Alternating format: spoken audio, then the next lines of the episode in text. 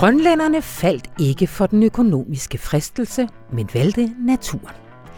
Så lækkert kunne man egentlig opsummere resultatet af det grønlandske valg, hvor et bebudet mineprojekt blev hovedtema og blandt andet var med til at sikre Venstrefløjpartiet IA, hvad de grønlandske medier allerede har dømt et sneskredsvalg.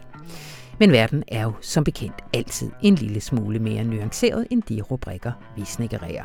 Jeg har derfor sat god tid af til en snak om det grønlandske valg med journalisterne Jesper Løvenbalk og Martine Amalie Krog. Velkommen til Radio Information.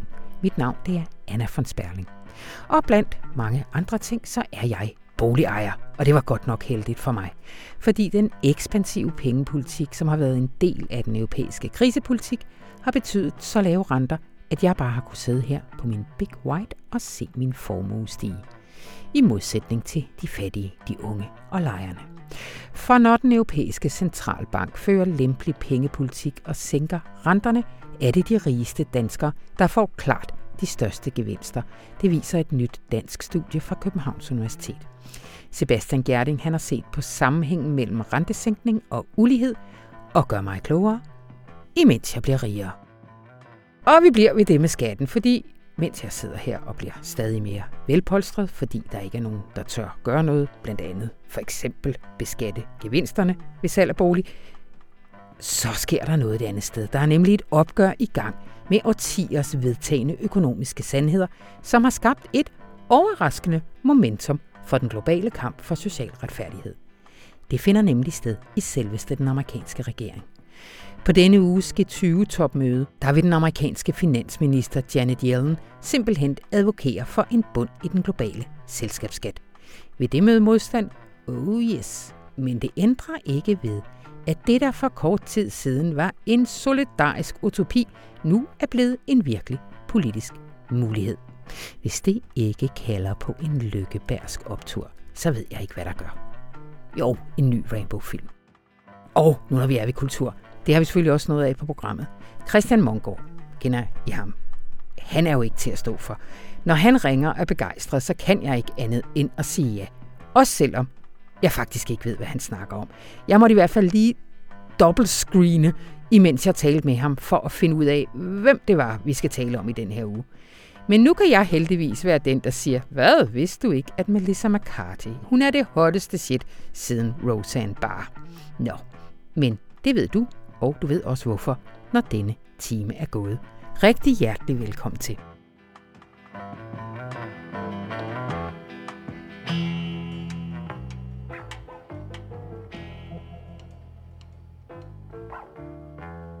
Tirsdagens valg til både de grønlandske kommunalbestyrelser og det grønlandske landsting blev en overbevisende sejr til Venstrefløjspartiet IA, der fik mere end hver tredje stemme og ser ud til at sætte sig på 12 af landstingets 31 pladser.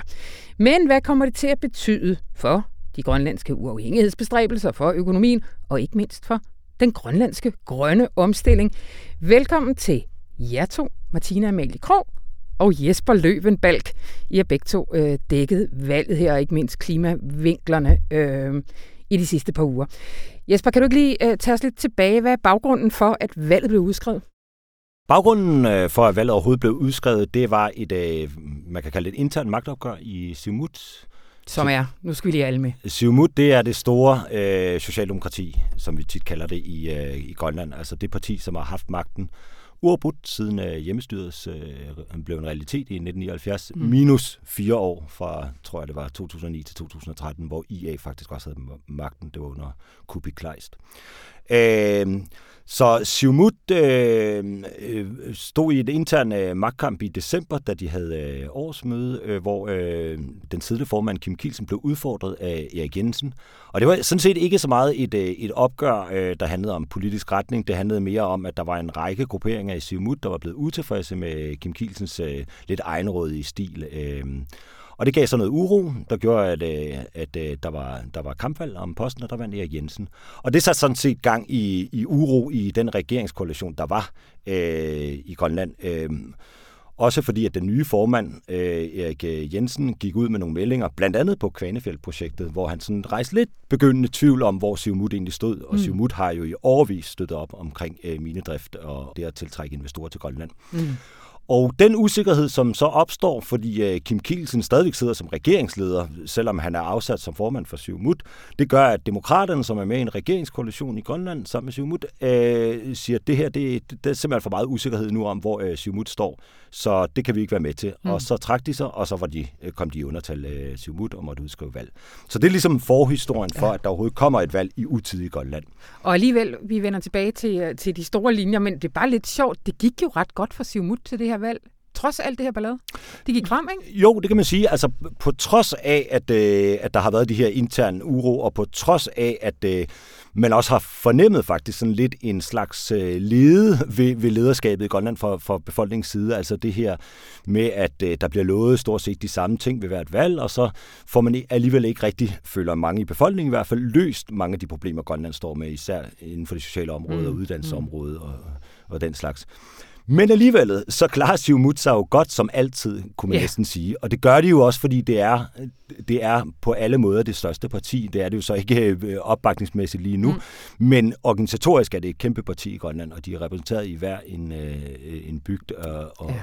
og, det, og det gør i sig selv, at, at de næsten altid kommer godt igennem et valg. Det det. Og de står også, altså de fik jo en, en lille bitte fremgang ved det her valg, ikke? men altså stort set samme resultat ja. som sidste gang. Men Martine, de store vinder, det blev øh, IA. Var det, øh, var det overraskende? Altså, jeg vil sige både og, fordi at det er jo overraskende, når man ser sådan på det lange løb, fordi som Jesper sagde, så har Tiumut jo siddet på magten næsten uafbrudt siden 79, så det er jo overraskende, at de bliver væltet af pinden.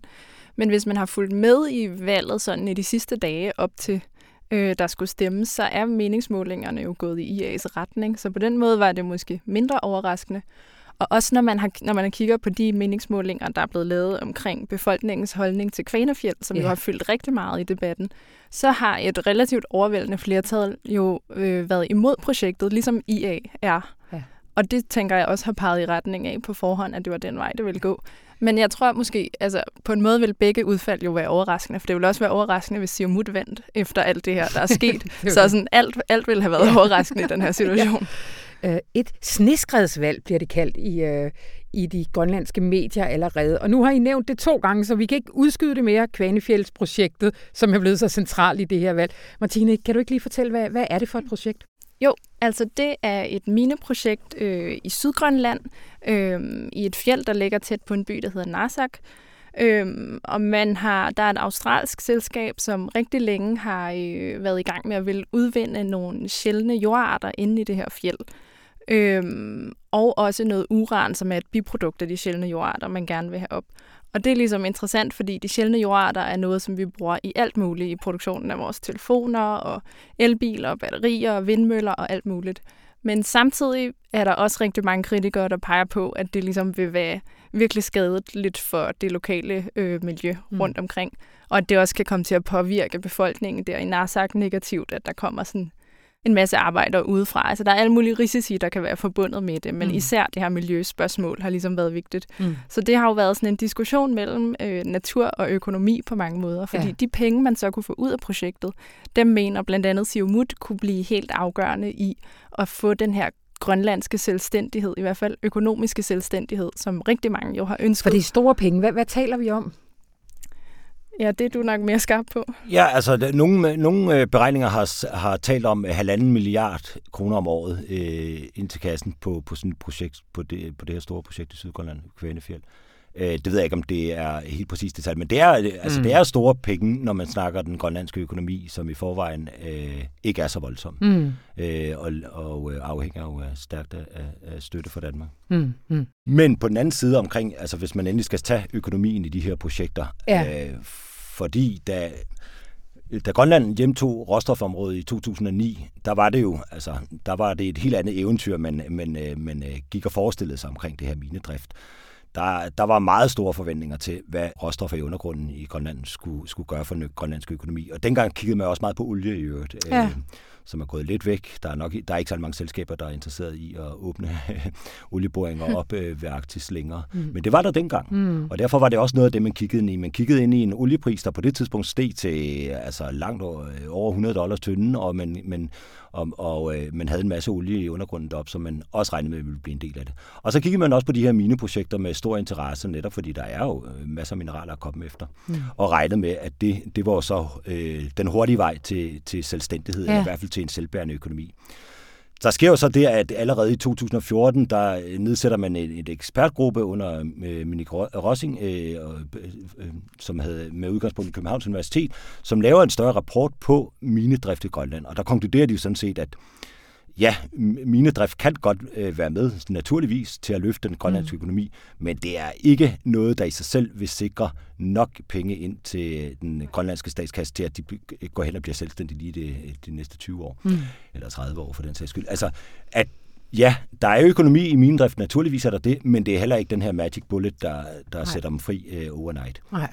Nej. Så kan man også sige, at det, der gør det yderligere kompliceret, udover at det spørgsmålet mellem natur og økonomi, det er jo, at der er mange eksperter, der mener, at de sjældne jordarter, der er i fjellet, vil blive rigtig afgørende i den grønne omstilling, fordi de netop bruges til at lave vindmøller og elbiler og sådan nogle ting. Ja. Så det er nogle sjældne jordarter, som EU for eksempel er meget interesseret i, som lige nu køber 98 procent, tror jeg det er, af deres sjældne jordarter i Kina.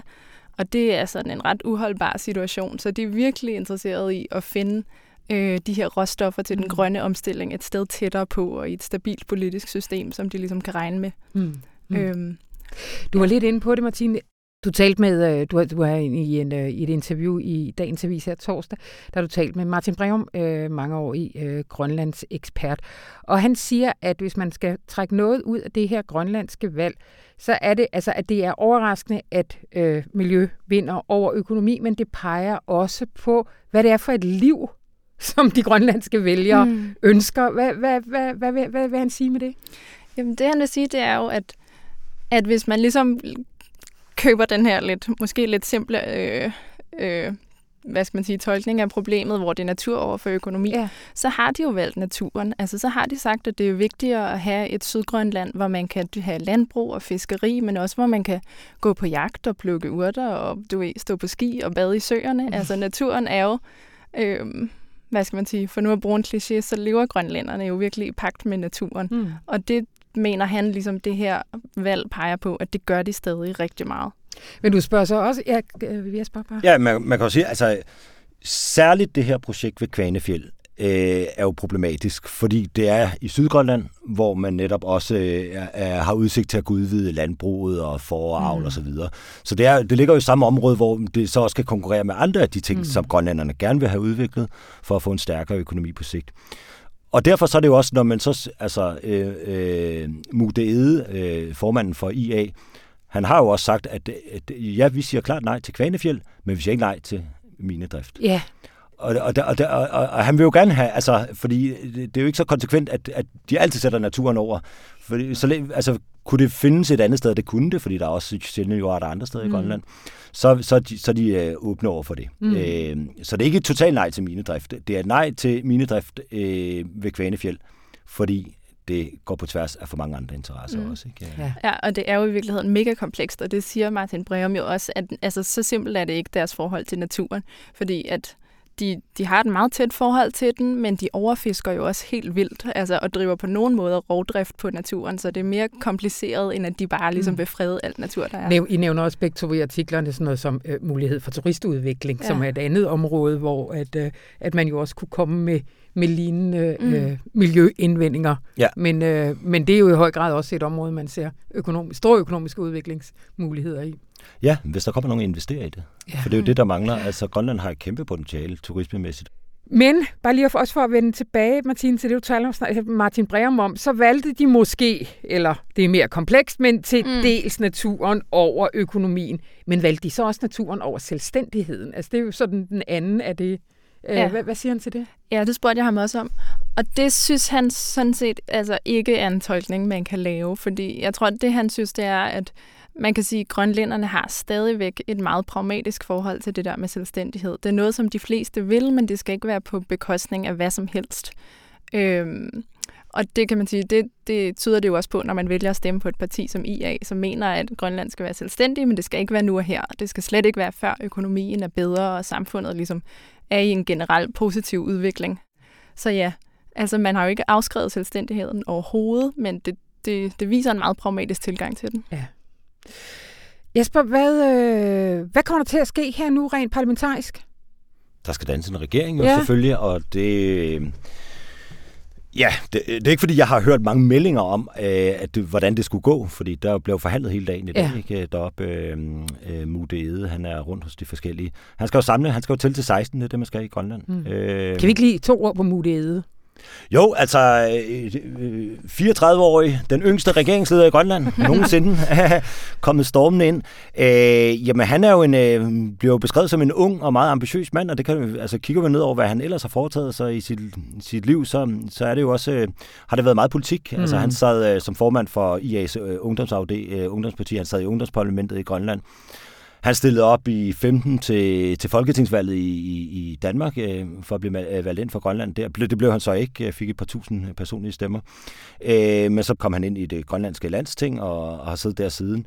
Øh, overtog formandskabet øh, i 2018, da Sara Olsvig trak sig ud, helt ud af Grønlands politik. Hvad hun i øvrigt gjorde med en melding om, at hun var træt af, af den tone, der var mellem partierne i, i landstinget. Mm. Altså, hun var mm. træt af simpelthen debatformen og øh, det dårlige samarbejde. Ja, og, og, og det her med en ny formand i, i både øh, IA og Siumut åbner op for nogle nogle nye muligheder? Ja, ja, altså, ja, ja, lige præcis. Altså, fem af de syv partier, der stillede op den her gang, havde fået nye formand siden sidste valg. Ja. Så altså, der ja. har været ja. en del udskiftning. Der er generationsskifte, ja. Ja, noget af det er en generationsskifte, og noget af det er simpelthen bare en... Ja, jo, det er det også. Altså, ja. der er et generationsskifte i gang i Grønland.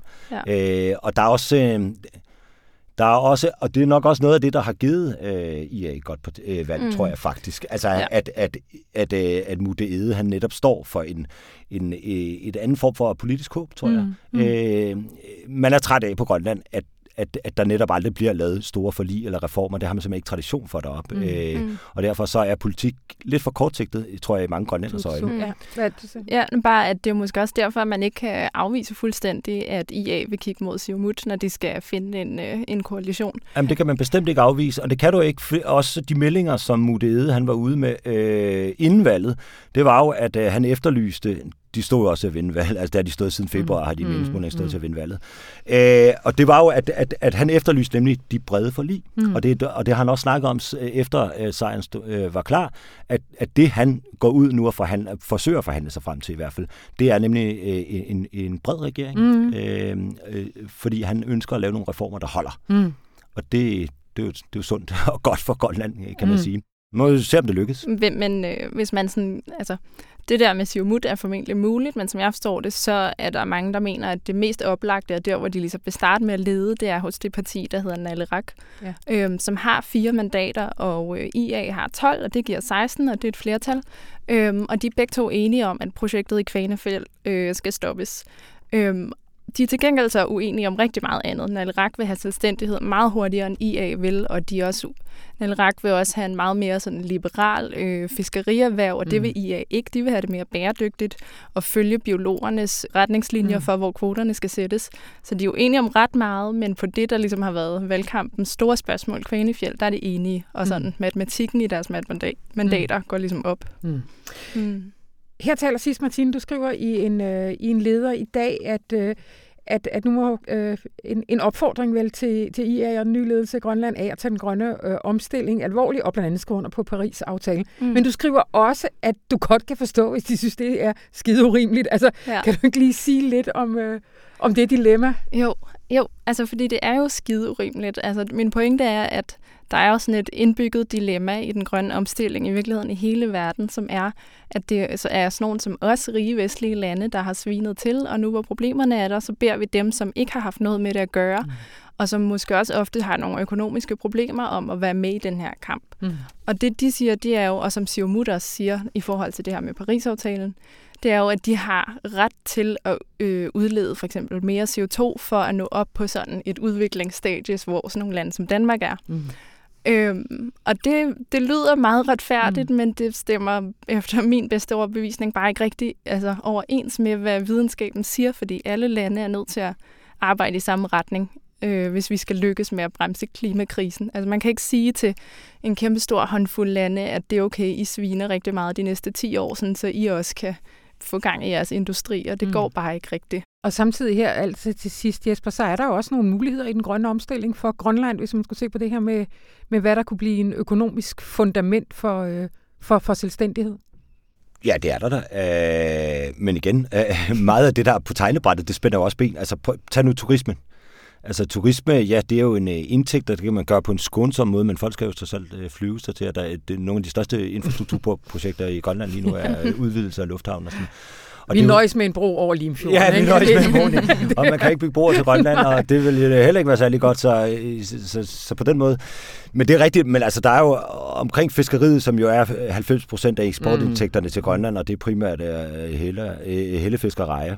Uh, der ligger man jo og balancerer på en grænse i øjeblikket med overfiskeri, især i indskærs, øh, hvor mange øh, grønlænder fisker også til eget forbrug osv. Mm. Der bliver virkelig overfisket i øjeblikket, så det er også, derfor er det også altid et kæmpe emne i valgkampene.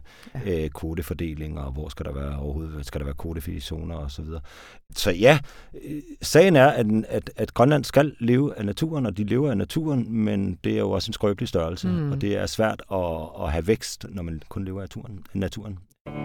Det må sige. Tusind tak, Jesper Løvenbalk og Martine Amalie Krog.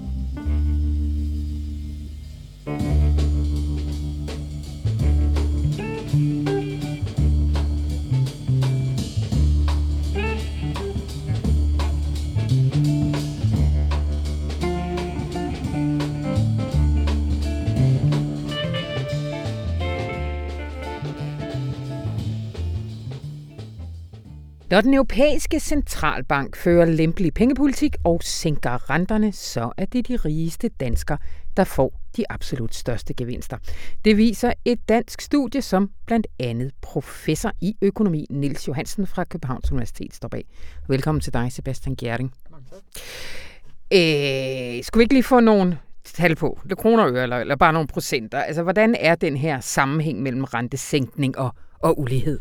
Jamen, de her forskere har kigget på data fra danske selvangivelser mm-hmm. øh, fra i en længere periode fra 1987 til 2014, og der kan man jo ligesom se øh, alle mulige ting på de danske selvangivelser. Det er ret god registerdata, man ja. har, og meget af det er heller ikke ligesom selvrapporteret. Det er rapporteret for alle mulige eksterne banker og øh, altså, ja, alle mulige eksterne ting, der rapporterer de her tal, så de er ret præcise.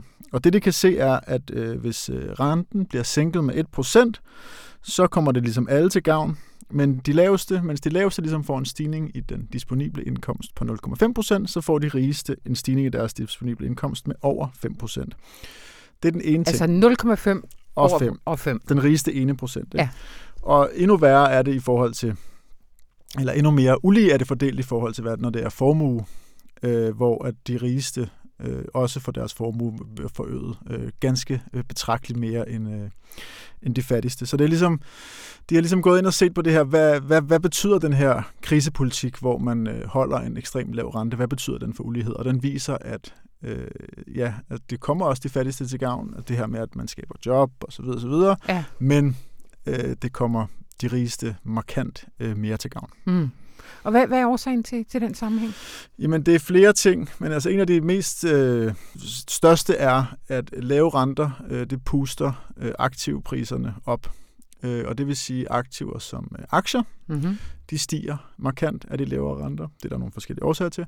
Og at boligpriser øh, eksploderer også relativt meget, fordi man skal betale meget mindre øh, i afdrag, derfor har man råd til at købe meget mere, og det har den, udvik- den, den effekt, at, at priserne stiger ja. rigtig, rigtig meget. Og det kan man jo se lige nu, øh, at, at boligpriserne i stadig hovedstadsområdet er, er stukket fuldstændig af. Ja. Og det gør jo, at dem, der i forvejen har boliger og i forvejen har aktier, de bliver meget rigere. Hvad man måske ikke skulle tro, men hvad der er tilfældet er, det er også den gruppe, der har meget gæld. Ja. Og derfor så skal de betale meget lavere øh, rentesats på deres gæld. Mens de fattige, som man ellers skulle helt, måske hvis man bare tænker helt overordnet, at dem, der er meget forgældet, det er de faktisk ikke. Så de er ikke særlig meget gavn af det, men de kan så ikke komme ind på boligmarkedet, fordi priserne stiger så meget. Mm. Øh, så man kan sige, ja, dem, der i virkeligheden bliver kørt allermest over, øh, det er de unge. De bliver kørt over af de her negative eller meget, meget lave renter. Ja. Du talte med forskeren, og han er lidt overrasket over resultatet. Øh, hvorfor kan det overraske? Jamen eller? altså, det er noget, som økonomerne har sagt i noget tid, eller nogle økonomer har sagt i noget tid, der er nogle ja. andre, der har lagt vægt på noget andet. Øh, men han siger ligesom, at at grunden til det overrasket er, at man jo blandt andet fører den her ekspansive pengepolitik for at få gang i økonomien, for at skabe jobs osv., og, og det skulle ja. også ligesom komme de lavt lønnede til gode. Og det kommer dem jo også til gode, altså alles disponible indkomst stiger. Men ulighedseffekten er bare så stor, og han mener ligesom, at den her kontinuerligt lavere og lavere lavere rente, mm. som, øh, som der har været over de sidste mange, mange, mange år, det faktisk forklarer noget af den her eksplosive stigning i uligheden, som vi har. Og det, der ligesom er paradokset i det, eller det interessante ved det strukturelt, er, at den her pengepolitik bliver ført af, øh, af centralbankerne, ja. ud fra nogle mål, som ikke skal tage hensyn til ulighederne. Altså centralbankerne skal kigge på inflation og holde priserne stabile osv., og de har så skulle ført, de har så ført øh, den her meget, meget lempelige pengepolitik, blandt andet som en del af sådan en krisemedicin efter øh, finanskrisen, og de skal slet ikke tænke på ulighed. Mm. Altså, det er slet ikke en del af deres mandat at, at være opmærksomme på det. Mm. Øh, men, øh, men det har så den her bieffekt. Og det betyder jo så også, at hvis der nu sad nogle øh, beslutningstagere derude og hørte radioinformation og tænkte, nej, det må have en ende, så er systemet i dag bygget op på en måde, så så det, så det er faktisk er vanskeligt at gøre noget ved? Ja, de kan, i Danmark kan man slet ikke gøre noget, fordi Nej. man har helt udliciteret det til den europæiske centralbank, så det er endnu længere væk. Det er ikke engang. Øh, men, altså, men, men jo, det er rigtigt. Mm. Ja, det kan de ikke. Altså, det, den måde, de så ville skulle gøre det på, ville være at, øh, at gøre det, man kan gøre nationalt. Altså hvis man siger,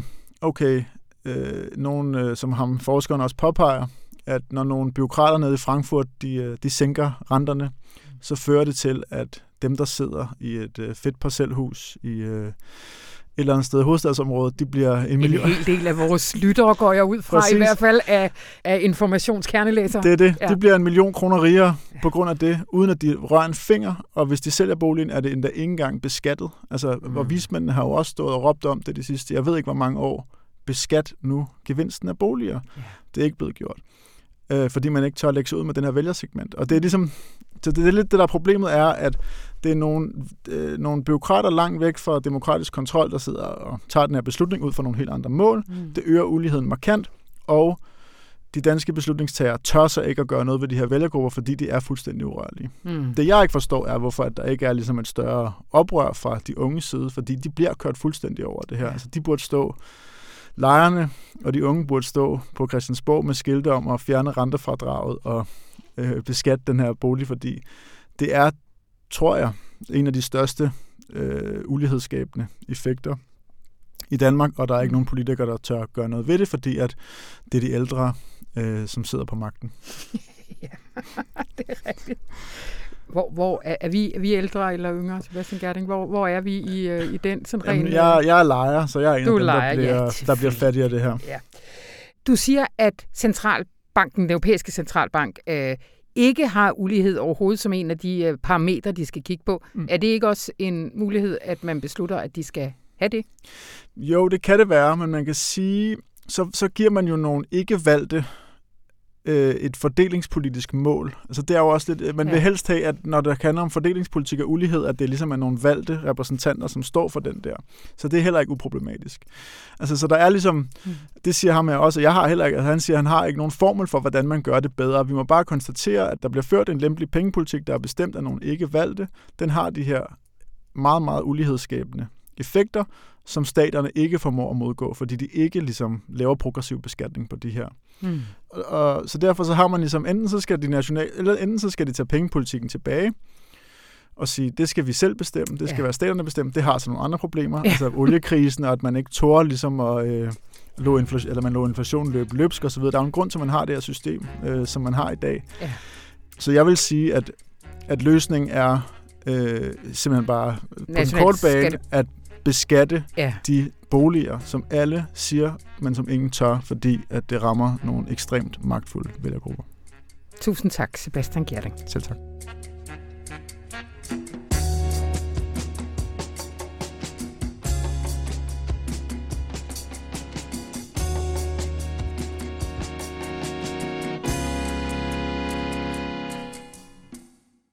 Hej Rune. Hej Anna.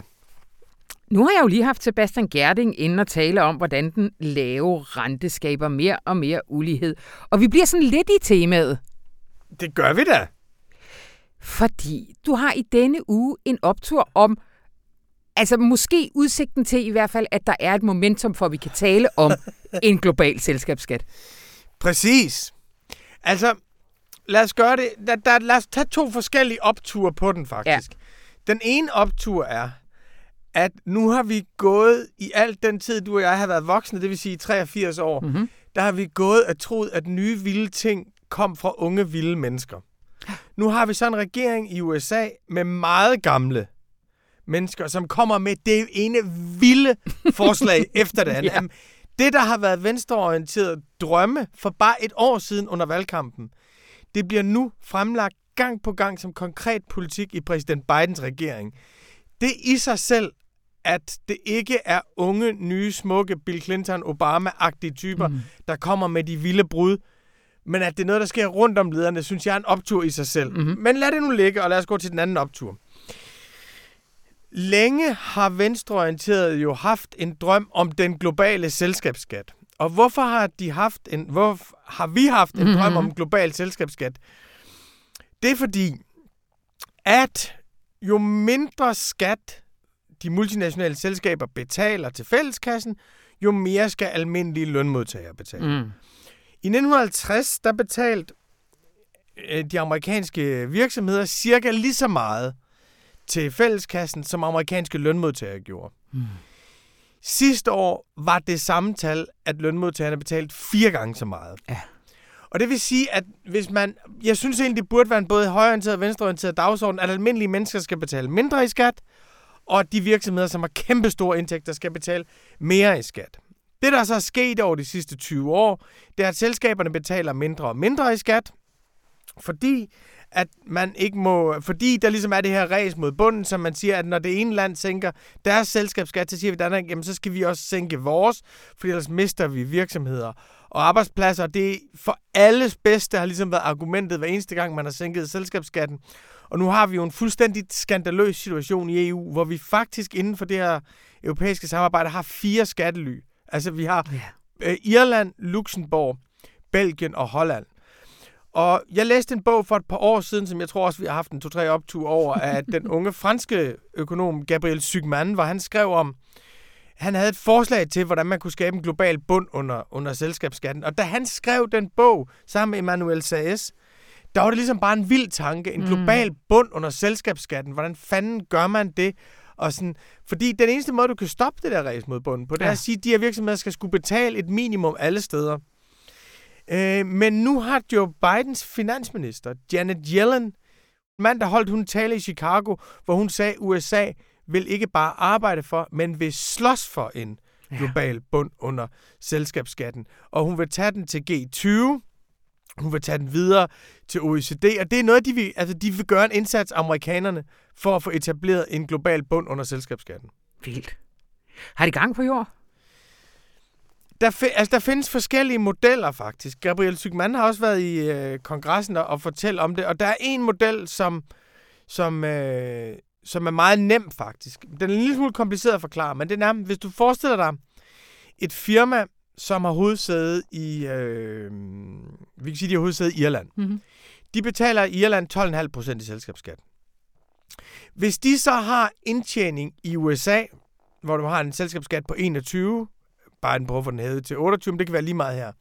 Hvis de så har en indtjening derovre på 100 millioner, så skal man beskatte differencen mellem den irske selskabsskat og den amerikanske selskabsskat. Mm-hmm i USA. Det vil sige, at amerikanerne siger, så opkræver vi forskellen, som om, I, som om at de havde hovedkvarter her mm. hos os. Mm. Det vil sige, at hvert af de store lande opkræver selv differencen fra skattelyd og så deres, deres eget land. Og der hvis du ser på, hvor, hvis du får de store lande med, og man bruger den model, og det bliver legitimt, så vil det også være et pres fra skatteborgeren på at tage de penge, mm. der, der ligger fremme. Og det er ligesom en, det er en måde at gøre det på, at man simpelthen bare begynder at tage dem. Det er virkelig, virkelig vanskeligt at flytte øh, hovedkvarter. Altså, det er omkostningsfuldt. Øhm, det, er en, det, det er nok den mest sådan, konkrete model, at amerikanerne simpelthen går forrest og bare gør det. En anden model er jo, at man faktisk bliver enige om en global bund. Men det, og det er jo, altså, i den her uge, det er Dagbladet Børsen og Dagbladet Information er fuldstændig enige om. det er en god del. Det er der noget teknik omkring. Først, hvem skal håndhæve det? Mm. Hvem skal sanktionere det? Så er der også noget hvor høj skal den bund så være? Altså er det forskellen på Irland og USA, du vil, du vil eliminere, eller er det forskellen på Bermudas, øh, ja. hvor, hvor, hvor, hvor du slet ikke betaler noget? jeg tror nok, jeg selv tror mest på, at man begynder på øh, den model, som, hvor, hvor man bare simpelthen opkræver differencen, og det bruger man til at arbejde hen imod en fælles bund under selskabsskatten.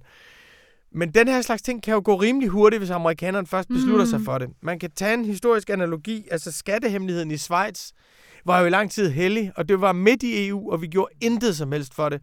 Da så amerikanerne de virkelig begyndte at presse på for at få det stoppet, der blev det jo. Der blev det jo stoppet. Det her er sværere, det er en større koordination. Men der er i hvert fald nu konkrete idéer til det, og den mm. amerikanske regering har vist en vilje til det. Og det er meget svært at være imod det. Mm. Det er meget svært at sige, nej, almindelige borgere skal betale mere i skat, fordi de multinationale selskaber betaler mindre. Altså, og Men du skriver alligevel, at der vil være stærke interesser, der vil kæmpe imod. Hvem er det så? Jamen det første er jo, at der er jo lande, der har opbygget en forretningsmodel på det. Ja. Altså Luxembourg lever jo af at kunne tiltrække, altså det er en del af Luxembourgs model, det er jo at leve af at kunne tiltrække store virksomheder, som skal, så skal betale relativt mindre i skat, så der og, og det er jo helt igennem latterligt. Altså, Jean-Claude Juncker var formand for kommissionen, mens Luxembourg gjorde det. Så det er en ting, der er nationerne, der lever af det. Men der er jo også en her af advokater og mm. højt uddannede skattespecialister, som, som ligesom er specialiseret i at modarbejde alle de her ting. Så der er ligesom en hel advokat- og lobbyindustri, og det tredje er, at der er jo meget, meget, der er jo virksomheder, der er rigtig meget imod det. Ja. Så, så der er meget stærke kræfter imod det. Det, der er meget interessant i den, det, der har været interessant i den her uge i forhold til forslaget, som kom i starten af ugen, det er, at man har kunne se, at hvordan der er alligevel også en del store selskaber, der er tilhængere af det. Ja. Altså tech-giganterne har faktisk støttet ja. det. Fordi de synes trods alt, det er nemmere, hvis du har en skat, du skal betale over det hele. Altså hvis der er en eller anden form for ensartethed omkring det. Og så også fordi de store, altså både de store banker og den farmaceutiske industri, altså medicinalindustrien og tech-industrien har jo legitimitetsproblemer. Yeah. Det er svært i dag at sige, at vi vil skide på, vi vil skide på skattebasen. Jeg tror, der er et politisk momentum for det. Jeg tror, der er en vilje til det. Hvordan har republikanerne forholdt sig til det? Rimelig. Altså, der er ligesom to spor på samme tid. Der er det med den globale bund under selskabsskatten, og så er der det med, at Biden vil hæve den fra ja. 21 til 28 procent. Og republikanerne har gjort rigtig meget ud af at være imod, at Biden vil hæve den fra mm. 21 til, til 28 procent. Optur, Rune? Kæmpe optur.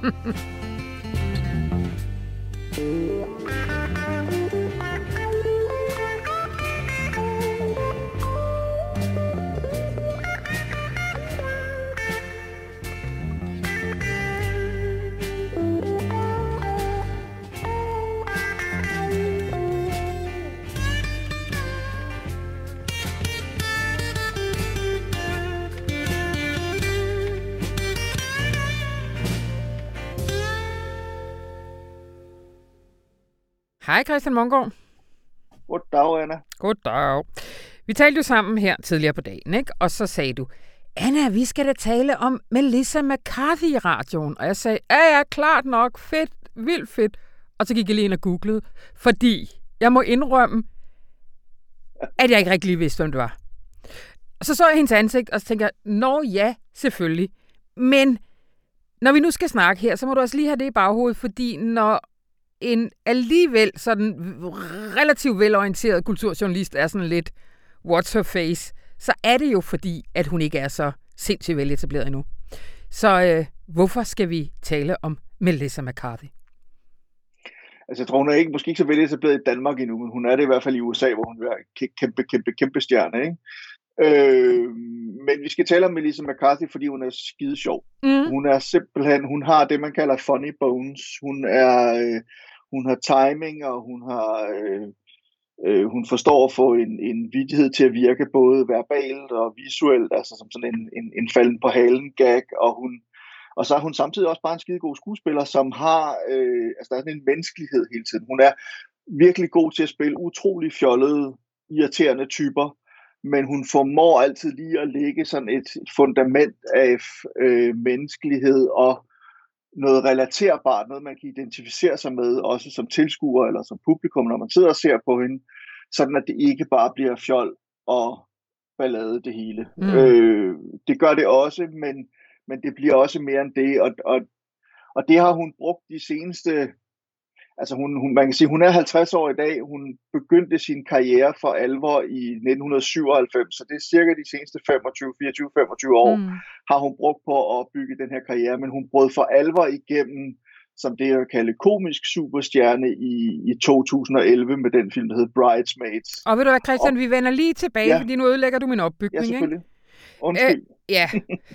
øh, fordi grunden til, at du også fik solgt et større portræt af hende til kulturredaktøren, og nu til mig, det er, at der er to aktualiteter. Ikke? Den første er, at hun er biografaktuel, eller biograf er det vel ikke, filmaktuel, øh, lige nu i hvert fald herhjemme, med Thunder Force. Øh, hvad er det for en film? Thunder Force er en superheltekomedie, som er instrueret af øh, Melissa McCarthy's mand, Ben Falcone, mm-hmm. eller Falcone. Øh, de har lavet en hel del film sammen øh, efterhånden, og det her det er så det seneste projekt, han har lavet til Netflix. Og i den spiller øh, Melissa McCarthy en øh, helt almindelig øh, kvinde. En, øh, hun er øh, havnearbejder, hvis bedste veninde øh, fra barndommen er en brilliant, genial genetiker, og som har udviklet en metode, hvormed man kan gøre almindelige mennesker til superhelte. Altså man kan simpelthen give dem superkræfter. Og det er der brug for i den her verden, som Thunder Force foregår i, fordi de eneste andre, der har øh, superkræfter i den verden, det er psykopater og sociopater, øh, de såkaldte misstedere, som bare går rundt og prøver at gøre ondt på alle mulige andre mennesker. Mm-hmm. Så der er faktisk brug for nogle rigtige superhelte, og det bliver så det her meget, øh, meget umage par spillet af Melissa McCarthy og Octavia Spencer, som så ligesom skal forsøge at dæmme op for de her missteder, og, og det, øh, det kommer så naturligvis ikke til at gå stille for sig, fordi det er jo en komedie, det er jo lidt en, på den ene side en parodi på superhelte, genren, og på den anden side er det faktisk sådan en meget opbyggelig film om et venskab mellem to meget forskellige mennesker, men også en film, som føjer sig til den lange række af komedier, som Melissa McCarthy har lavet, hvor det handler om mennesker, der får lov til at forandre sig. Mm. Altså, de begynder med at være en type mennesker, øh, og udvikler sig så faktisk efterhånden til også at være en anden type. Mm. Er den værd at se? Det synes jeg. Det er ikke den bedste af hendes film, eller den bedste film, hun har lavet sammen med sin mand, men den er virkelig underholdende, især hvis man, altså, hvis man har fået nok af, af selvhøjtidlige superhelte, hvilket man måske har efter at have set Oh, Zack, yes. Zack Snyder's uh, Justice, fire timer lange Justice League, så, øh, så det her er altså en god modgift, fordi den er virkelig plat og virkelig morsom, øh, samtidig med, at den har den her kerne af, af noget meget menneskeligt og noget meget genkendeligt. Mm. Og så er vi til ved aktualitet nummer to, og det er, at øh, Bridesmaid fylder 10 år i år. Og den var jo genrefornyende øh, på rigtig mange måder og pegede fremad for kvindelige komikere. Kan du ikke lige fortælle om den? Jo, men altså det er jo normalt, når man har set kvindelige komikere, øh, så har de jo altid skulle opføre sig så pænt og dydigt, i hvert fald i sammenlignet med deres mandlige modstykker. Altså hvis man tager sådan en som Will Ferrell, som jo nok er den skøreste af de amerikanske komikere, men også mange af dem, der kom før ham, så har de jo fjollet rundt og opført sig fuldstændig uanstændigt og uforsvarligt i film og i tv-serier i mange, mange år. Men, men frem med Bridesmaids faktisk, som er instrueret af en, en, en mand, der hedder Paul Feig, som uh, Melissa McCarthy har arbejdet sammen med flere gange, og som har givet hende nogle fantastiske roller. Men fra med Bridesmaids, der blev det også ligesom tilladt for kvinder at opføre sig dårligt. Altså women behaving badly, det var ligesom sådan, det var sådan en slaglinje fra, mm. fra Bridesmaids og frem efter. Det er sådan hele den der generation med Amy Poehler, uh, Tina Fey, uh, Kristen Wiig, Øh, og så selvfølgelig Melissa McCarthy, som ligesom er den, vil jeg våge påstå efterhånden, den ukronede dronning mm. inden for mm. det her rollefag. Altså hun er jo en sjov type, fordi hun er, hun er, jeg tror hun er ikke over, hun er 1,57 høj, tror jeg, og hun er meget rund, kan man vist ja, altså, hun, hun er, er kraftig funny bones, som du... Øh... Så hun er kraftig i funny bones, præcis. ja. øhm, og det er der jo selvfølgelig, altså det, det er jo nemt at lave sjov med det, kan man sige, hvis man render rundt og falder på halen og sådan nogle ting, men samtidig så er det sådan hele tiden, har jeg den der fornemmelse af, i hvert fald i forhold til Melissa McCarthy, at man, man kan, jo, man griner også af hende, men man griner i høj grad med hende. Mm. Altså det er ligesom, man er ligesom på hendes side hele vejen igennem, og hun udfordrer, som jeg også jeg citerer i min, min artikel, en amerikansk filmkritiker for at have skrevet, øh, at hun udfordrer ligesom hvad skal vi sige, øh, det acceptable billede af, hvem der kan blive øh, en superstjerne eller en mm. komediestjerne, ikke? fordi mm. hun ikke ser ud ligesom alle de andre store, øh, høje, flotte, smukke kvinder, som man ellers så tit ser i hovedrollerne på amerikanske komedier. Ja, hun siger, hun skriver det faktisk meget flot, hun udfordrer, øh, hun smadrer de regressive idéer om, hvem der skal have lov til at blive en filmstjerne. Præcis, og det er lidt det, man har fornemmelsen af, altså Melissa McCarthy har gjort, fordi altså, da hun hun, hun, nogle af hendes, en af hendes første tv-roller, det var faktisk øh, en, en stor birolle i den øh, øh, sådan dramedy tv-serie, der hed øh, Gilmore Girls. Men det var en meget mere st- straight rolle, kan man sige. Ja. Ikke? Og så øh, kom hun med i den, øh, fik hun sin egen komedie, så hun spillede den ene hovedrolle, som hed Mike og Molly, som, og som handler om et, et, et par, øh, som begge to i øvrigt er, er overvægtige og, eller tykke, og, mm. og ligesom også nogle af de udfordringer, det giver i deres liv, også med, med seksualitet og sådan nogle ting. Men det hun ligesom har gjort med sin karriere, også fordi hun så tit arbejder sammen med sin mand, og hun er selv tit med til at producere og skrive øh, de film, hun medvirker i, jamen så har hun også taget et ansvar, kan man sige, eller kontrol med sin egen karriere, og kan ligesom være med til at placere sig selv, om jeg så må sige, i de roller, hun gerne vil have, og, og på den måde øh, altså hele tiden vise, at der er altså andre måder at se ud på, andre måder at opføre sig på, andre måder at spille på, andre måder at at være menneske på, end det man måske normalt ser i, i mainstream amerikanske film. Så på den måde er hun jo nærmest sådan en, en, en enkvindes revolution et eller andet sted, som jeg synes er ret fantastisk. Ja, de har jo været der før. Altså, jeg sidder, jeg sidder og tænker på, at du kunne jo også beskrive Roseanne Barr lige nu, for eksempel. At hun så er blevet en højorienteret tosse siden, men, men det, det, det gør jo ikke, at hun ikke øh, sparkede nogle døre ind, for eksempel. Nej, men det er fuldstændig rigtigt. Øh, men der skete, altså, men, men Roseanne Barr stod også bare meget alene, altså, jeg, jeg er helt ja. enig, fordi hun er også fantastisk, om, men, men hun stod også meget alene med det. Det er ligesom om, at den der lidt anderledes, mere udfordrende, højtråbende, vulgære kvindetype, som Melissa McCarthy ofte spiller på filmen, altså den, den, den, den får virkelig lov til også at være til stede, kan man sige, ret ja. markant, og hun har lavet virkelig mange film siden 2011 og Bridesmaids. Ja. Men du kom, for, ja, ja. du kom for hurtigt omkring Bridesmaid. Jeg kan ikke styre dig i dag, Christian Mongård. Du, du skal lige fortælle, hvad Bridesmaids er for en film. Jamen, det er en film, der handler om, at en kvinde skal giftes, og hun samler så øh, øh, nogle af sine bedste øh, veninder omkring sig. Blandt andet Kristen Wiig, som ligesom er hendes ældste veninde, og også den, som ligesom falder lidt uden for det her selskab, fordi de er alle sammen unge, smukke og rige, og Kristen Wiig, hun har ligesom, hun har ikke de samme midler som nogle af de andre, så hun, så hun falder lidt udenfor. Men en anden en, der også falder udenfor i det her selskab, det er jo så den øh, figur, som Melissa McCarthy spiller. Og, og, og man kan sige, at, at meget af filmen handler ligesom om forberedelserne op til det her bryllup, altså hvor de her bridesmaids, de mødes og skal på, øh, de skal ud og rejse, de skal finde brudekjoler, de skal ud til, de skal holde en stor middag og sådan noget, og jeg beskriver det også i, øh, i min artikel, men der er den her helt fantastiske scene, hvor de, øh, hvor de alle sammen har været på restaurant og har fået madforgiftning, og nu skal de ind og, det ved de så ikke endnu, men de har fået madforgiftning, nu skal de ind og prøve øh, brudekjoler i sådan en meget, meget eksklusiv forretning, hvor man rent faktisk skal have aftale for at, at, et bestemt tidspunkt, hvor man kan komme og prøve kjoler. Og mens de alle sammen er i den der butik, så bliver de ramt af altså opkastning og diarré, og jeg ved ikke hvad. Og der, og, og der er Melissa McCarthy, hun er bare den sjoveste af dem, fordi hun er, altså hun er, hun er sådan den mest i går, så en plebejer af dem alle sammen, og samtidig også den, som er, altså bliver hårdest ramt af det her, øh, øh, hvad hedder det, den her madforgiftning, og hun på et tidspunkt simpelthen, fordi toilettet er optaget, så kaster hun sig op i håndvasken og bukserne ned om, om ankerne, og så sidder hun ellers deroppe, og så løber det ud af den ene ende på hende bruden selv, hun løber ud af døren i sin brudekjole og ender ude midt på vejen, hvor hun simpelthen må sætte sig ned og så give slip, om jeg så må sige, fordi hun kan ikke holde sig længere. Det er en forfærdelig scene, og den er så frygtelig morsom. Og igen, altså den, den, på den måde kan man sige, det, det var virkelig med et brag, at, at den her nye generation af kvindelige ja. komikere på en eller anden måde blev lanceret. Kan ja.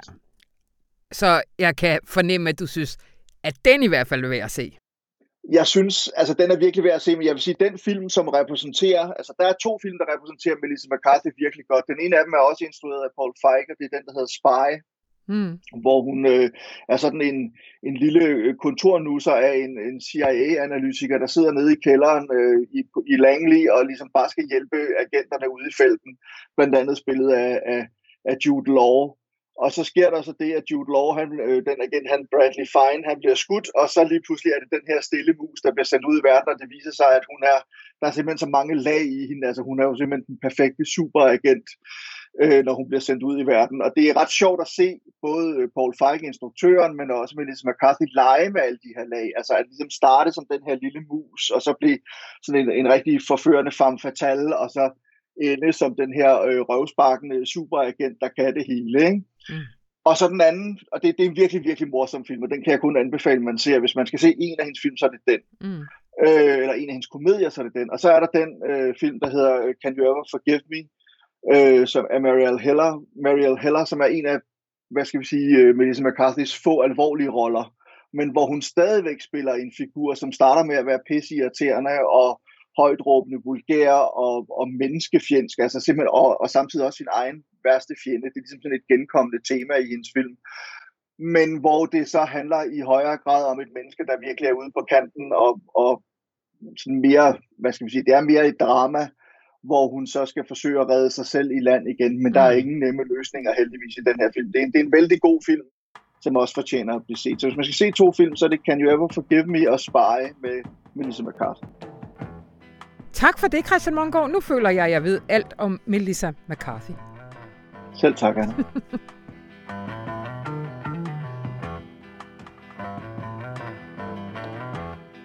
Og det var alt, hvad vi havde valgt fra denne uges aviser. Hvis du synes, det var sjovt eller godt, eller du blev klogere, eller du tænker, du kender nogen, der bliver klogere, så øh, gå meget gerne ind og efterlad en lille anmeldelse derinde, hvor at du tilgår dine podcasts, så bliver algoritmerne så venlig stemte.